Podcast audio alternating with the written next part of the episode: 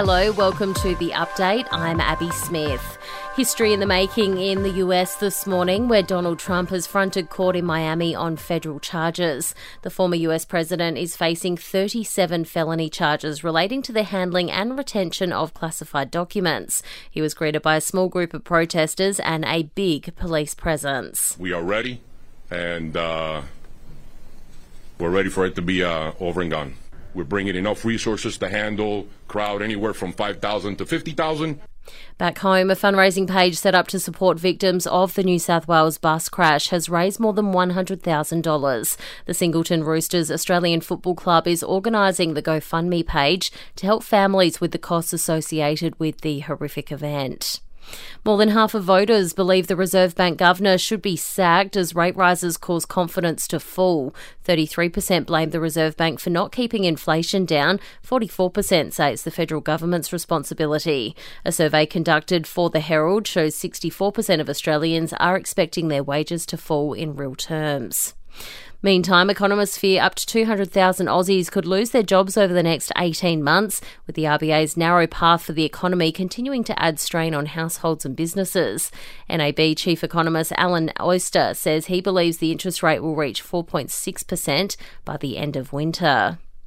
The federal government argues opponents of the voice are sharing misinformation to polarise politics. The Indigenous Australians Minister Linda Burney says a number of claims from the No campaign are being taken out of context and posted online. Friends, I fear that the No campaign are importing American style Trump politics to Australia. At the heart is a post truth approach to politics. Three people have been killed and three others injured in a major incident in the English city of Nottingham. The victims were found stabbed to death while the others were run down by a van. And the number of sports injuries has increased to pre pandemic levels. Cycling accounted for the highest number of hospitalisations in 2020 to 2021. Entertainment and sport next. Hawthorn captain James Sicily has been banned for three matches after fronting the tribunal last night. He was rubbed out for a tackle on the Lions' Hugh McCluggage, which left him concussed. Richmond's Rhyan Mansell was also banned for three games, but St Kilda's Dan Butler had his one match suspension overturned on appeal.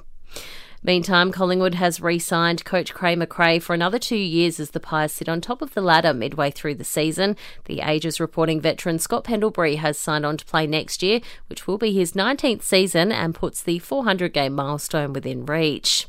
Switching codes now, an Origin 2 is just a week away. Maroon's Jai Arrow is one of the injured forwards and will be replaced by Mo Fotuaika, who's told Wide World of Sports he's glad to be back in training, especially with some Titans teammates.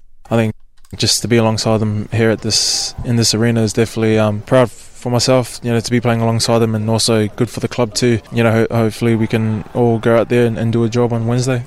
In swimming, Olympic gold medalist Ariane Titmus has secured her place for the World Swimming Championships next month in Japan. She took out the 400 metre freestyle event in Melbourne and has hinted the Paris Olympics could be her last appearance in the green and gold.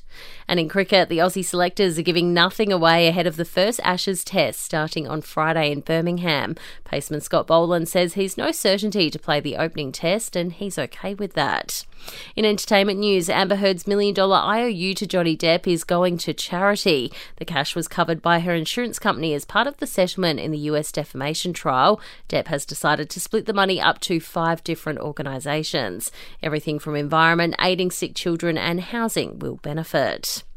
Disney has given its movie release schedule a little bit of a shake up. The new Star Wars movie will hit cinemas in December 2026, while the live action Moana movie will come out in June 2025. But the next Avatar movie has been shifted to December 2025, while the final installment won't be released until 2031, 22 years after the original movie premiered.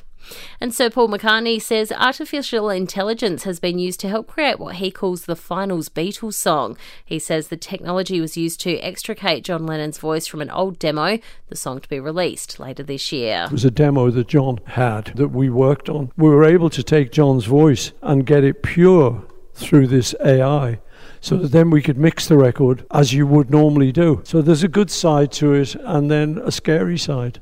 And that's the latest from the Nova podcast team. We'll see you this afternoon for another episode of The Update.